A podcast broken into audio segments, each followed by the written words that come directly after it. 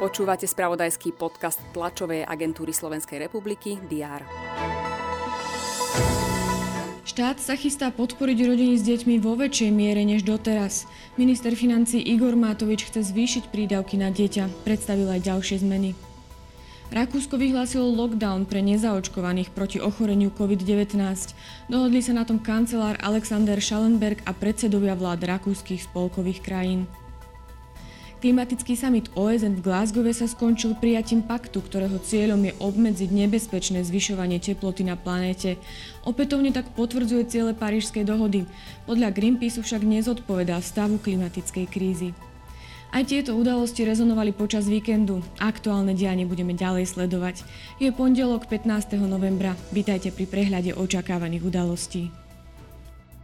Na covidovej mape sú už len tri farby, a to s výraznou prevahou čiernej. V aktuálnej epidemiologickej situácii v treťom stupni ohrozenia, teda v čiernej farbe 52 okresov, v bordovej fáze je 19 okresov a v červenej 8.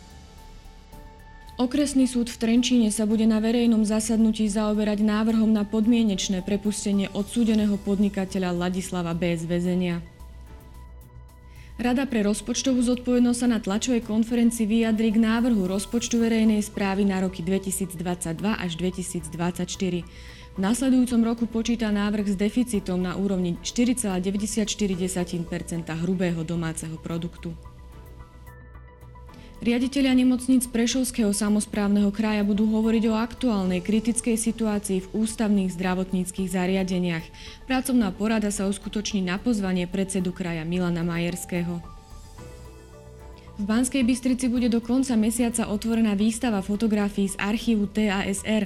Sprístupnené budú snímky zachytávajúce nežnú revolúciu a tiež fotografie pri príležitosti z tého výročia narodenia Alexandra Dubčeka.